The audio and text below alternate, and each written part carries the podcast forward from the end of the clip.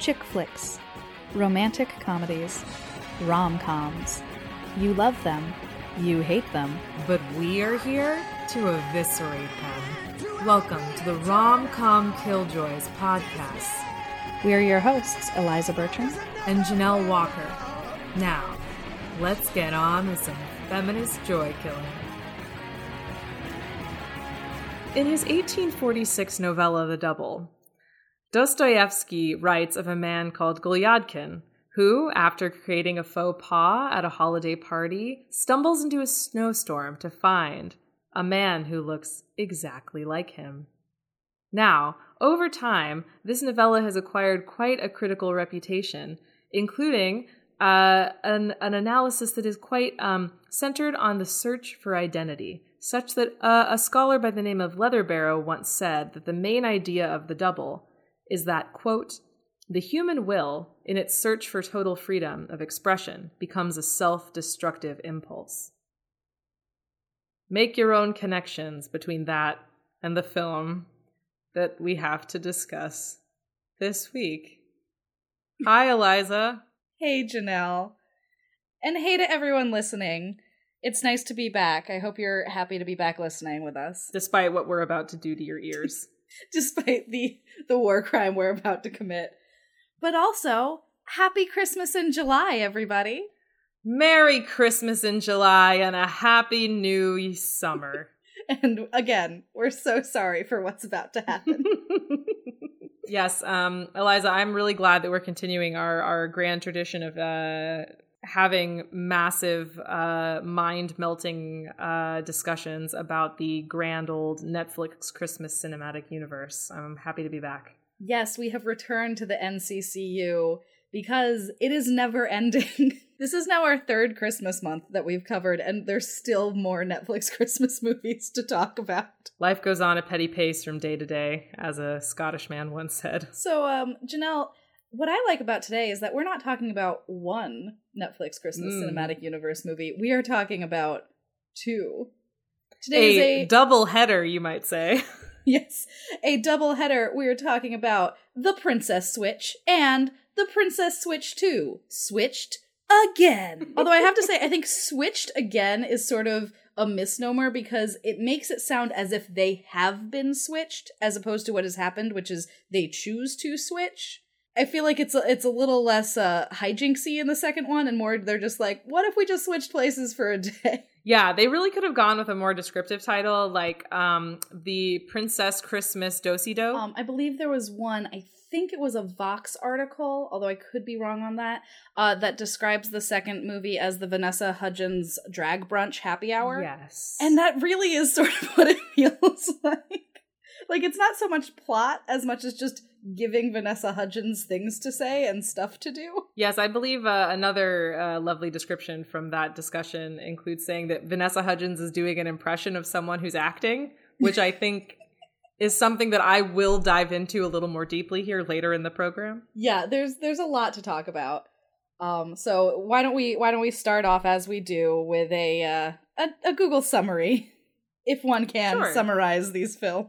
The summary uh, that I'm going to go with here is our Google summary for the first movie, The Princess Switch, because there's a plot for The Princess Switch to Switched Again, but you know. Uh, here's your Google summary The Princess Switch, the year of our Lord 2018. One week before Christmas, a duchess switches places with an ordinary woman from Chicago. They are both played by Vanessa Hudgens. And they each fall in love with each other's beaux. Well, Eliza, that, according to Google, is the extremely simple plot of The Princess Switch. But what would you say The Princess Switch is really about? Intellectually, you know, cosmically, existentially. Uh, the Princess Switch is about the desperate need for the downfall of capitalism. Uh, no. So I wait. I no, think... but it actually is, and we're going to talk about it, Eliza. I'm tired of pretending that that's not what this movie is about, and it is. Okay, everyone, get ready for some Marxist analysis. You thought this was a rom com podcast that had some feminist overtones. No, this is a Marxist podcast now. Welcome to it, comrades. I just want to say, there's been so much in the last 18 months that has made me think, how did we get here? And often I have an answer for that, but there also is just sort of an existential, like, seriously, what is the series of events in our Western capitalist society that led to like this happening? Um, and I certainly think that the Princess Switch, and more specifically the Princess Switch 2, really embody that question. How did we Mm. get here? Where one of the the largest television and content producers in the world with more money than God and more ability to control the content that we consume than anyone other than the Disney Corporation is spending not only money to create, but money to seriously promote these absolutely trash movies that everyone, including Netflix and its promoters and the people consuming that promotion, know are absolute trash, and it still happens. Yes. Um, Eliza, I could not agree with you more. I, in fact, I'm looking at my notes here, and I think one that I wrote in all caps was There are so many references in this screenplay. It's too much. It's a late stage capitalist mad lib. Well, and I think a lot of those references, I mean, it's self referential, right? Like it refers to Yes. the NCCU, but it also, there are references that are peppered in that are for middle millennial women about the things that we consumed when we were preteens and teens. Because there are references in this movie to The Parent Trap, to It Takes Two, which is the Olsen twins version of The Parent Trap, to Mhm. The Princess Diaries, right? Like Mhm. all of these things. And they're not necessarily really heavy handed because they don't need to be, because they know that any, you know, 30 something woman watching this movie has watched those movies and has watched them multiple times. So you don't need to be really heavy handed in order for you to be like, that is. That is the Lindsay Lohan school of fancy accents that Vanessa Hudgens is doing right now. You know, this, you know, bit where they're cutting their hair, that's a reference to, you know, to the movie when she says, like, ah, get out when she finds out things about the other girl. Like she's not saying shut up, but it's the exact same delivery as when um Anne Hathaway says shut up in the Princess Diaries. Like it's the same movie that we've been watching for 20 years and they've just packaged it in an even worse shittier package and delivered it as if it is goddamn gold. But the thing is, like, are they delivering it as if it's gold? Because I think that the thing about this film that uh, I believe I described it to you as giving me the heebie jeebies. Uh, the thing about this film that gives me the heebie jeebies is the same thing that that gives me the heebie jeebies about the Christmas Prince, which is that this film was produced to be consumed in exactly the way we're consuming it now, which is to watch it, to note all of the uh, terrible things about it, including the fact that it was made on a shoestring budget, that the wardrobe is awful, that the script is terrible, that it has inconsistent world building, and it makes all these references these other films without a care at all for the internal logic of the film. But that's actually what it was always meant to be. Like, someone sat down and created a two year production schedule for this movie, knowing full well that it was always meant to be a shitty movie that people either watched while drinking with their friends at Christmas or while wrapping presents and not really caring and just sort of listening. That is the uncanny valley of culture. Mm-hmm. It is the opposite of what Walter Benjamin called the aura. It is the art in the age of mechanical reproduction at its final stage when it is starting to collapse and self destruct. Like, it is so terrifying. This is a horror movie. Absolutely. I mean, I definitely agree with what you're saying. I think for me, where the dystopian element comes in for me is that yes, they are they know that everyone's going to get drunk and watch this with their girlfriends and be like, "Oh my god, this movie is so dumb." But the movie and these series of movies, this type of movie, is still wrapped in the shimmery bow of the Christmas spirit. Mm. And that particular genre of like cheaply made for TV movies set at Christmas are made with this sort of intent of lifting one's spirits when you watch it, right? Like they're simple and they're, you know, they don't have big twists and you know how it's going to end and everyone ends happy and then it, you're supposed to be like, "Oh, the magic of Christmas. I feel optimistic. I feel happy. I feel sated. I feel, you know, placated, whatever it is. And so by taking these movies that are this just like shitty content that's meant to be consumed as shitty content, but still sort of winking and nudging and putting it into this like doughy eyed Christmas spirit globe that is surrounding it somehow still means that like there's a part of it that is intended to be taken seriously to the extent that it is meant to make you happier having watched it as opposed to make you think or make you have no emotional reaction. Yeah, I mean you're right. Maybe there's there's a there's a register at this film that is supposed to be taken earnestly, but I am such a jaded and and detached human that it just like reads as creepy to me. But I mean you're right. Like there are so many sort of truisms that show up in mm-hmm. this movie. Like I know at least in the first one, they kind of reiterate this line from the Christmas Angel. We're going to talk about that car- that character, uh, of course. Which is fucking like random, it's a Love Actually old guy. Yeah, yeah. No, he's he's supposed to be the Rowan Atkinson of Love Actually, except he's like seven times creepier and not at all funny, but also not endearing. So you're just like, why is he still here? I know, and then he's delivering this like line that is so obviously like we're supposed to understand it as a line from a tea towel at a TJ Maxx, right? He keeps saying, "Life is what happens when you're busy making other plans," which is not a Christmas related sentiment, but because it's coming from our Christmas angel character, it suddenly becomes a Christmas sentiment. Mm-hmm. Like, what did you make of the repetition of that? Because again, like I said, what I I, I find it extremely creepy. The whole sort of script generated by a neural network effect of it. But I mean, what did you think? Did no, you... oh, absolutely. I'm one. I'm with you 100. percent And like to be clear, when I'm saying that, I think these movies have this like weird optimistic bow. I I think that that is part of the creepiness, right? Like that that sincerity yeah. Within this shit factory is what gives me that like sense of what the hell is going on. Um, it's not that I think they're successful at giving you that feeling. It's that like there's that's still part of what they're trying to like mind wipe you into believing. Um, but the the the creepy old man and that sentiment of like life is what happens when you're making other plans. To me, I think for this movie especially, these two movies especially, was so indicative of my problems with the plot and the writing because I felt continually like what plot they were sharing with us and what they were telling us we were supposed to take away from the plot were completely non-related. Oh, say more about that.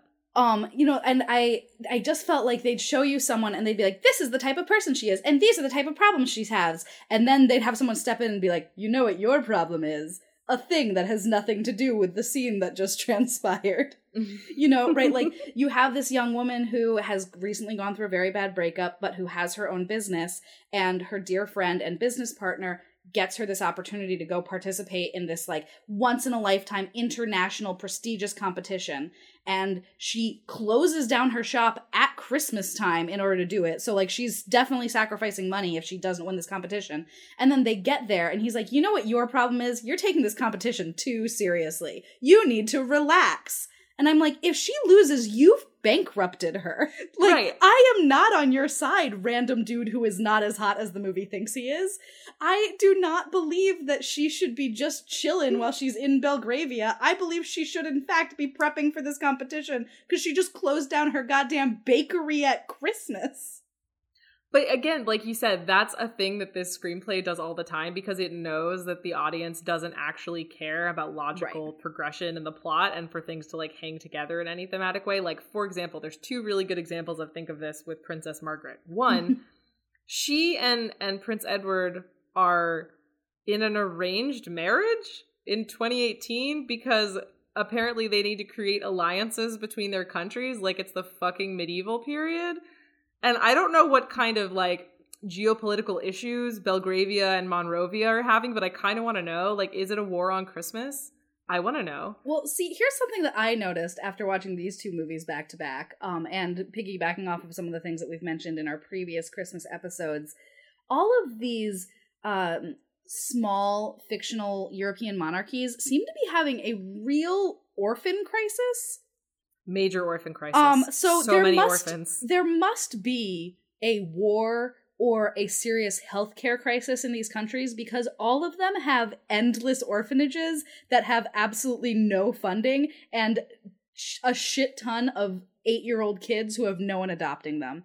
So I think that this must mean there's a massive war happening that has killed off half of the adults between the ages of 20 and 40 because where else are all of these 6 to 9 year old kids showing up from that all of these countries keep having to have balls in order to raise money in order to support their orphanages So in a sense, what we're saying is actually, if you take a very subtle sort of sort of subversive read of these films, what you're getting is a, a films about um, trauma and wartime and and memory. You have three nations. I forget the name of the country in the Christmas Prince. It does not matter. All three of them are more or less Christmas Christmas dictatorships where all of the important events have to happen at Christmas, very specifically.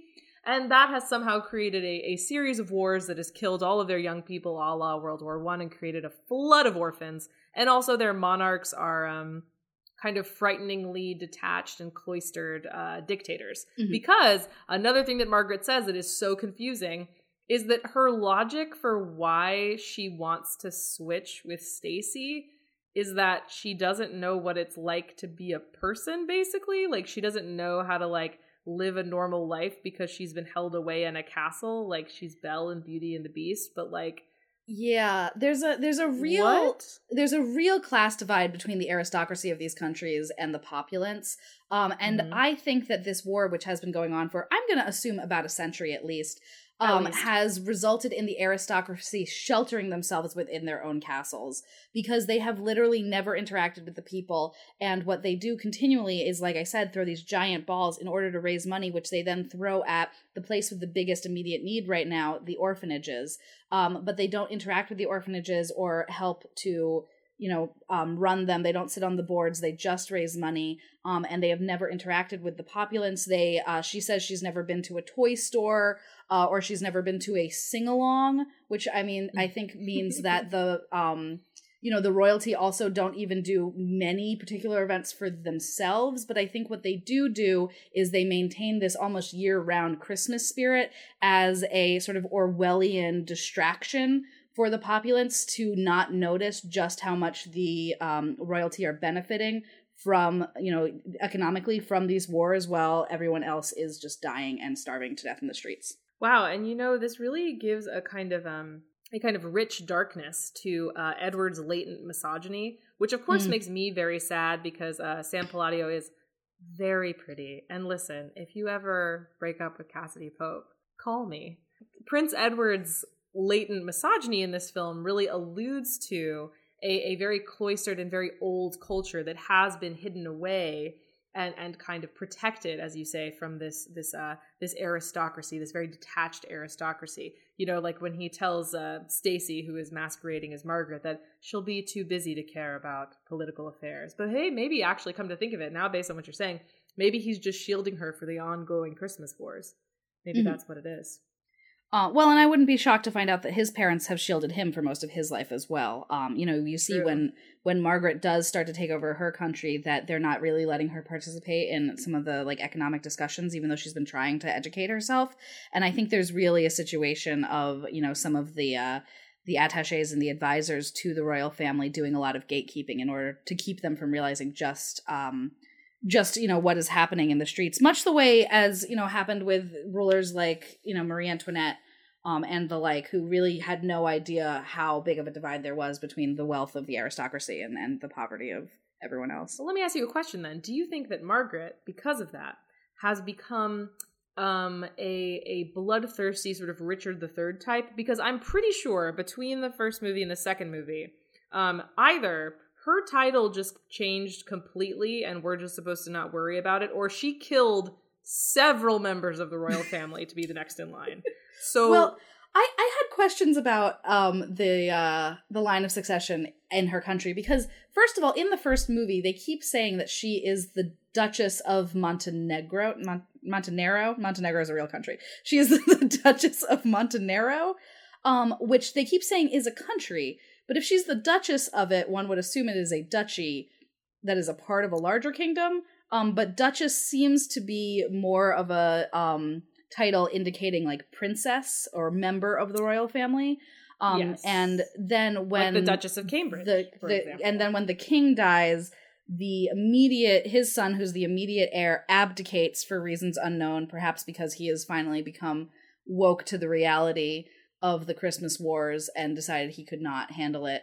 Um, and somehow she, by being presumably a cousin of his, and therefore the Duchess is the next in line.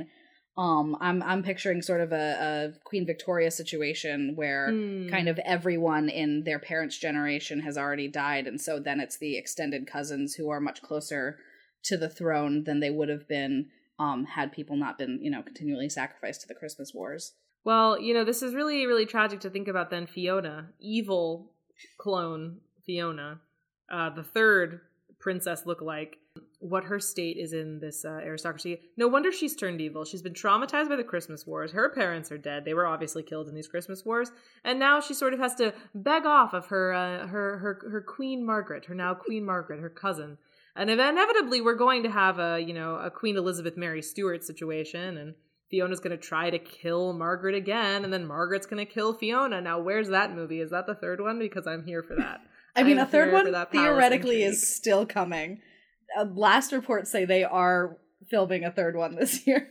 so Is there going to be a fourth clone, and is it going to be the girl from the night before Christmas? Because yes, right because there are already four clones. Okay, wait. Let's. I I know that we have to talk about Fiona, but for a second, let's jump a little bit to the most insane thing that happened in either of these two movies, which is saying something. At because I think I think it needs to be addressed. it uh it does need to be addressed. So if you haven't seen these movies, just just so we're all very clear, in the first film, Margaret uh, has a wonderful time watching what I have to assume is her first uh, Netflix original film on the television uh, because she's been cloistered in a castle due to the Christmas wars. It may be her first color TV experience. It may be. Uh, and the film that they watch is A Christmas Prince. because product placement and network integration. Flash forward to the second movie, the sequel, and Eliza, tell the people what happens. At Margaret's coronation in Montenaro, the prince and princess of Aldovia, aka Princess Converse, and her bland ass boyfriend, husband, whatever the fuck he is, are at the Baby fucking daddy. coronation! They're there. Which means they're real in this universe, which means that watching the freaking Christmas Prince as like your romantic date night movie is like watching a weird, overly personal documentary about the like neighbors next door because they're real people who exist in a country nearby these other countries and then they show up at the coronation. So that means that these two worlds exist in the same universe even though they already watched the movie which also somehow Netflix exists in this universe. It's very confusing. But what makes this especially weird is that the country of Aldovia, which is the country featured in The Christmas Prince with Princess Converse, is mentioned in A Night Before Christmas, the theoretically unrelated movie starring Vanessa Hudgens and featuring time travel and a medieval knight who knows how to drive an SUV.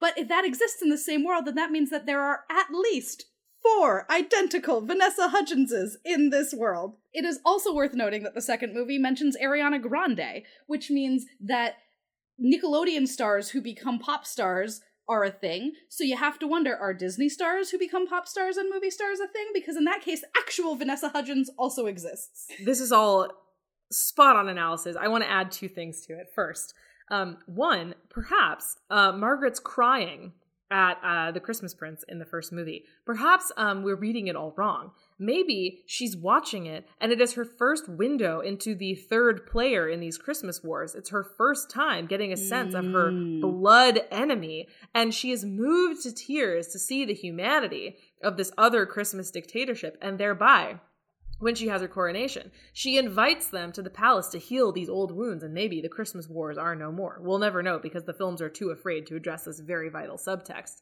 Here's my other thought. So, we have a centuries long Christmas war.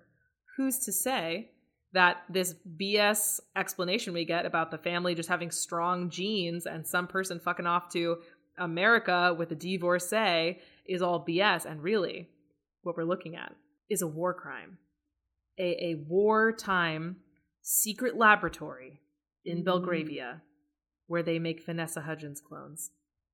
Consider I'll be cloned for Christmas. you will see three of me. Janelle. Janelle, I think you're right. I think it's the only explanation that they were attempting to create more and more of the royal families, which perhaps are having trouble to procreate because there's only you know four of these countries and they've all intermarried. And so they're you know starting to have hemophilia and other issues. And they have a few members of the family who are displaying healthy you know bodies and and medical situations and so they are attempting to clone them in order to create more members of the royal family in order to extend their hold on these christmas economy countries during the wars and in order to ensure the line of succession which as we've seen in the second christmas uh, princess switch is not stable. Right. Yes. No i think i think this is the only explanation. And i mean it really makes you wonder about all those orphans. Are all those orphans clones oh my god that's why they keep supporting the orphanages. It's the it's the cast off clones, the ones who weren't good enough. You know, Janelle, we thought that these movies had no substance, and I think we were wrong. oh wait, but actually, I do. Okay, so there are two substantial things I want to ask you about. Um, I'll start with the less serious one. According to the Google summary, the central sort of plot machination of this is that these uh, two identical clones um, fall in love with each other's bows, their their loves, but not their mm-hmm. loves because they weren't actually in love with them. So, what does this kind of switcheroo plot? What does it have to say about love and relationships? Is it trying to tell us something about who should belong with who? Because at one point I was like, ah, I see. The princess ends up with the pauper, and the pauper ends up with the prince. So, is there sort of a is there sort of a you know anti-capitalist redistribute the wealth narrative going on here? Like what do you think is happening with that? Well absolutely. I do think that on the barest surface level the movie is trying to say like look they were exposed to people with different experiences from their own and they fell in love with that and isn't that great when you can all bring your own experiences to the table? Um which is like i guess a nice message. Uh there's not much more to it than that but like it's there. Um my thing is that this sort of a movie with this kind of a switch um you know the the christmas prince movies those are more of a cinderella story. This is not. This is based on the structure of mark twain's the prince and the pauper mm-hmm. which is a story about um, prince edward elizabeth i's younger brother before he became king accidentally switching with a pauper. And he learns about the populace and he learns about you know what's going on in the world and it helps him to decide that he wants to be a more compassionate king than his father was. Um which like cool story but he Too only bad he only reigned for like so like um not super helpful. Um probably could have actually written that about elizabeth and had it be a little more um relevant but you know men. But that structure about those two people switching places in that way is supposed to be about learning to appreciate where you come from and learning the responsibilities that you need in order to do whatever it is you need in your life, right? Like the idea is the pauper is like, man, wouldn't it be great to be the prince? And then he goes and he's like, wow, it's like really tough being in this life. I should appreciate what I have in that I have the freedom. And the prince is like, man, I wish I had the freedom to like run around. And then he like goes and sees what, you know, the populace is like. And he's like, wow, I have a real responsibility to take care of these people. And those are the lessons the two of them take and like go back to their homes to do that. In making it a romantic story by flipping them and then having them each fall in love with the person from the other place, they don't actually learn anything. I mean, they mm. learn facts, right? Like they learn what it's like to go to a market, what it's like to sit in on an economics meeting, you know, whatever, but they don't come away with a lesson and they don't think like, "Wow, I didn't appreciate how great I had it as X as Y, right? Like the girl who was just like a normal girl who ran her own com- who ran her own business and like was trying to figure out her life in Chicago ends up being a princess and the girl who was like, Well, I'm the Duchess of an entire country, but I don't really like the spotlight, ends up just dating a guy who like works at a bakery in Chicago. So right. I think it loses so much. And it doesn't mean you can't make that a romantic story. You can make anything a romantic story. But structuring it that way, you really lose any form of character growth because neither one of the women really grows. They don't actually learn anything, they just sort of get what they wanted. Yeah, that's true. There isn't really a shift or a moment of recognition or realization. It's just sort of very, uh, very flat. I mean, I guess. Mm-hmm. I mean, in the end, actually, in a weird way, it's actually a deeply like favorable narrative to the men in the story because Edward and Margaret didn't really get along.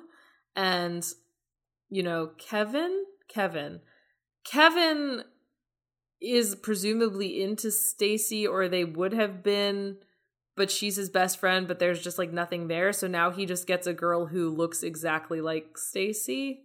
Right, like he gets his hot best friend, but who's actually interested in hooking up with him. Yeah. Yeah, and like Edward gets a girl who looks like Margaret uh, and can like kind of pull off being royal because she has that look, but isn't as stuffy as Margaret. Yeah, I don't know. It's like I think that this narrative put in this way, like you said, it, it fills me with existential dread because in, in this case, we're not dealing with a parent trap situation where we have two characters whose personalities are pretty distinct. Like Mm-hmm. that's actually one of the eerie things of watching the sequel is that Fiona is really different. But Right. but other than that, like Margaret and Stacy are just sort of like the same. Do you know what I mean? And there's Yeah. something creepy about the fact that people actually do have a hard time telling them apart. Like right. Okay, for example, when in the second one, when Margaret and Stacy have separate have have switched and Stacy as Margaret is hanging out with her husband, Prince Edward, and she's doing her like really poorly acted fake, you know, I'm Margaret, haha, I'm so fancy, I know things. um and he doesn't immediately see through it. I was so creeped out. I was like, no, this is a really great moment for Edward to be like, no, I I know this. This is how I met you, Stacy. Like, I'm not an idiot. Like, I can see that this is obviously you. And Oh, oh, but Janelle- Instead, he's He is an idiot. he's an idiot. It's so sad. Well, Sam then- Palladio, you are so pretty. You are and then so it happens pretty. again at the end when they have the like I can't believe they included this in this movie. The big rush to the airport to stop the love interest from leaving, which like again Right. just doesn't work as well in the 21st century when you can just fucking call him when he gets off his plane, but whatever. Um but they get there and Kevin the girls still haven't switched back, which basically means that one's in a pantsuit and the other's in a skirt suit, and that's the only difference. Um, Mhm. and he sees her and he's like, "You look like Stacy, but you're talking like Margaret." And I'm like, "Okay, first of all, you look like Stacy. They're identical. Of course she looks like Stacy. Like that's not news. Second of all, cuz her hair is down instead of pinned slightly back, like you can't be that much of a moron." Do you really see these women so differently that you're like, I've never seen you looking like this before, vaguely disheveled? Like, then you've never slept with her. So I don't even know why two years later we're still having a conversation about whether you two should be together. Um, but you're Listen, right. That's why he's worried about their marriage because they haven't slept together still, and it's been two years. He just has a hard time figuring it out. But like this, I totally agree with you. That really adds to the creepiness of it because there's not, you know, an element where you're like, oh, they're really having to put on these separate personalities. They're just putting on different professional hats. Um, and especially in the second one, when now Stacy has become a princess, there's a couple times where they're like, "We should switch so that I have like the freedom to go talk to him," and I'm like, "What are you talking about? She's the princess of the neighboring country. Like, she's also a public figure. She can't just like walk around on a date without someone stopping her on the street. That's not right. Like, that would be like." Meghan Markle and Kate Middleton being like, we should switch places for the day so that one of us could get a fucking break it doesn't make any sense at that point and they still maintain that like belief in the movie and it's so weird It's so true. I just I think I think what leaves me feeling cold and, and lost in a in a wandering and godless expanse after watching these movies is that it makes me wonder, can one have a real identity in the late stage capitalist world? Because this movie just makes it seem like nothing matters. No gods, no monsters. Everything is a reference. Everything is a meme. Everything is a Pinterest board that you made from clothes you found at Ross. And trying to be an individual is a pointless endeavor because you'll just be switched with someone who looks more or less like you. And that'll be that'll be life. I don't know. Netflix, you have to stop making these movies. it's just I stop mean, making these movies. they're so insanely bad and like to the point where you can tell in so many scenes that you're, i'm like i don't even think they did a second take you know like at at one point when um when Vanessa Hudgens is is pretending to be Margaret, so she's playing Stacy pretending to be Margaret, or I don't know, maybe I'm wrong. It's so easy to get it confused. She said something about you know her last name as the princess is Wyndham because she marries you know Prince so and so whatever Edward Wyndham, and she goes, "I'm Stacy, blah blah blah blah blah, Wyndham," and I was like, everyone else in this movie, including you in an earlier scene, have said Wyndham. No one there was no script supervisor on set who was like, "We got to do that take again." She just said Windham. Like shit like that or there were moments where you could like see people breaking or kind of laughing or there's all these moments where the you know Vanessa Hudgens is reacting to something the other Vanessa Hudgens said and so obviously like those are shot at different times because there's not actually two of her and you can tell that the director just went laugh and look at Edward right now and so she laughs and looks at Edward, but it's the wrong kind of laugh for whatever the line was preceding it. You know, right? Like it's the kind of thing where you're like, she doesn't even know where they are in the script. She's just doing what they told her to do in that take. Well, and that's why I brought up, you know, even though I was just being kind of pretentious and funny, that is sort of why I brought up Dostoevsky's novella The Double, because what that novella leaves you with as an idea because the main character, you know, has a mental breakdown uh, because of the relationship that he develops with his double. It made me think of that this film and all of these sort of Netflix films, which are honestly pastiches, I mean, that's really what they are, are these sort of doubles, these sort of reproductions of a real film.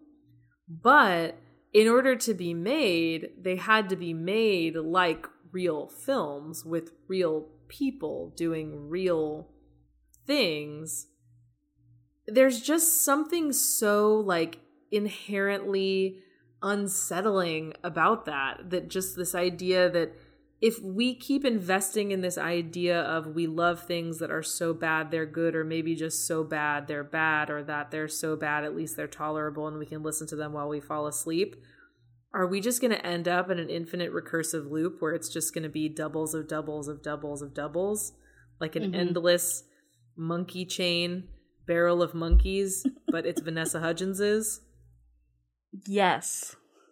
Janelle i just don't know. I'm I, really distressed. I just don't know. Guys it's the start of the month. We are working our way up to the third christmas prince movie and we're already broken. Pray for us honestly. Like if you pray to a god or gods please pray for us. I this is merry christmas and a happy new year something something a christmas song haha everything is I warm love, and bright on that note i love the almost christmas songs that they play at the starts and ends of these movies where they're like, we couldn't get the rights for an actual popular Christmas song, so we'll just have a like really shitty fake version of one. like if that doesn't tell you what you're getting into from the start. Doubles on doubles on doubles on doubles, y'all. We we the reality in which we live is a Dostoevsky novel. Prepare yourselves accordingly, and I guess Merry fucking Christmas.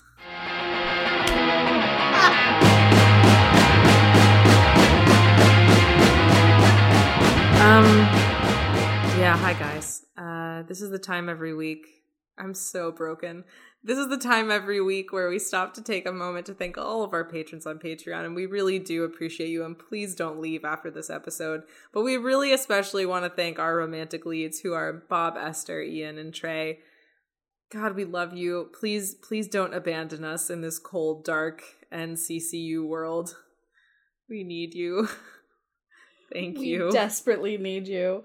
If you would like to become part of our weird, twisted family, you can go to patreon.com slash romcomkilljoys and become one of our patrons to help support the podcast and keep it going. We are in season three, folks, which is very exciting.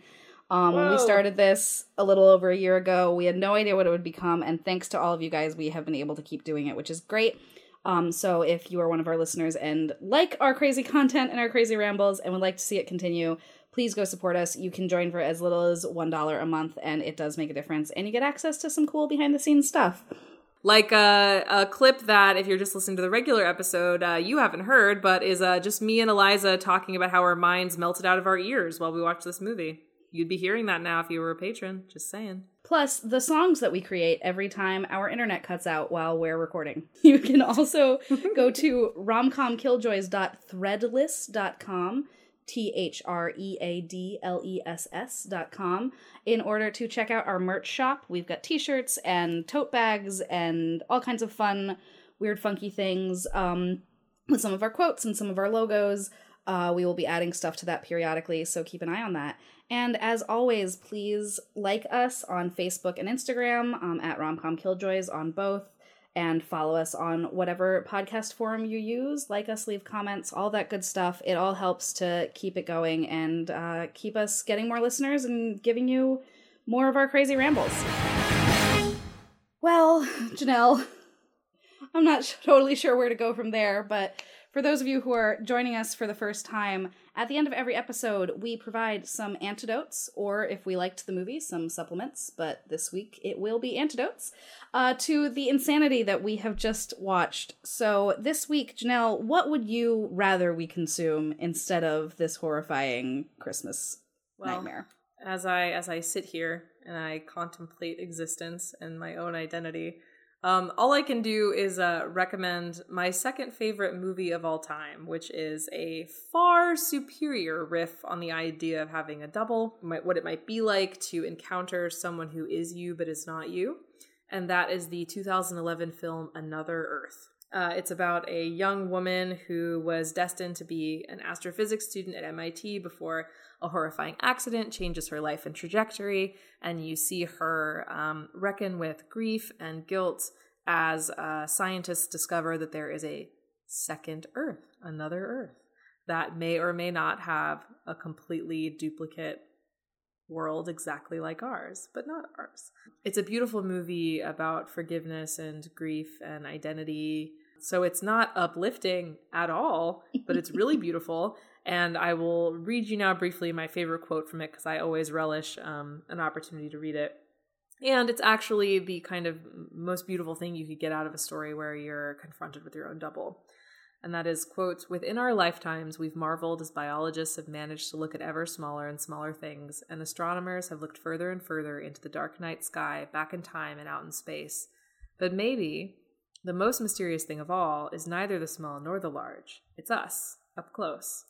Could we even recognize ourselves? And if we did, would we know ourselves? What would we say to ourselves? What would we learn from ourselves? What would we really like to see if we could stand outside ourselves and look at us?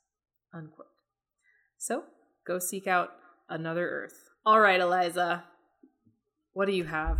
What are you going to do to cure me of the disease that I have been given by this movie? Well, I didn't really know where I wanted to go with an antidote for this week. I had a lot of different ideas sort of swimming through my head. Um, but ultimately, I was thinking about the fact that, in theory, these movies are meant to be light appetizers, right? They're meant to be fun and easy to consume and simple and nice and pleasant. Um, they become really popular around Christmas because everyone's looking for, you know, little pick me ups at the end of the year. And I think that people who get excited about Christmas in July, it's a similar thing. We're halfway through the year. We just need something light and fun. Um, but these movies are such shit that they don't accomplish that. so um, I was thinking about some beach reading and sort of where you can go from there.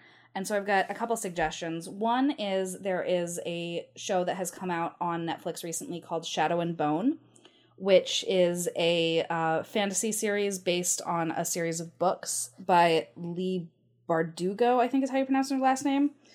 Um, and the series, I saw it that it was trending on Netflix, and I thought, oh, that looks like it'll be fun.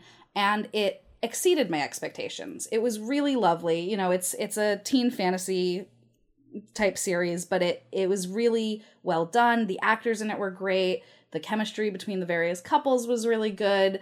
There's some I think well done underlying plot elements about race and um, racial tensions, which was a you know sort of surprising twist to what I thought was going to be otherwise a pretty sort of flat story from a a political or ideological standpoint.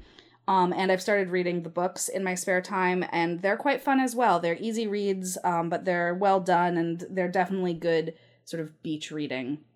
So if that's what you're looking for, I would definitely suggest it. It's nice to go onto Netflix and be have low expectations for something and then be pleasantly surprised as opposed to even further disappointed. Uh, so Eliza, the the listeners don't know this, but we do. That this is the third time we've tried to record this episode because um the recording platform we use also hates this movie, and I think it's starting to hate us. Yeah, I think it's like, why are you still doing this? Why are you still talking about these Netflix movies?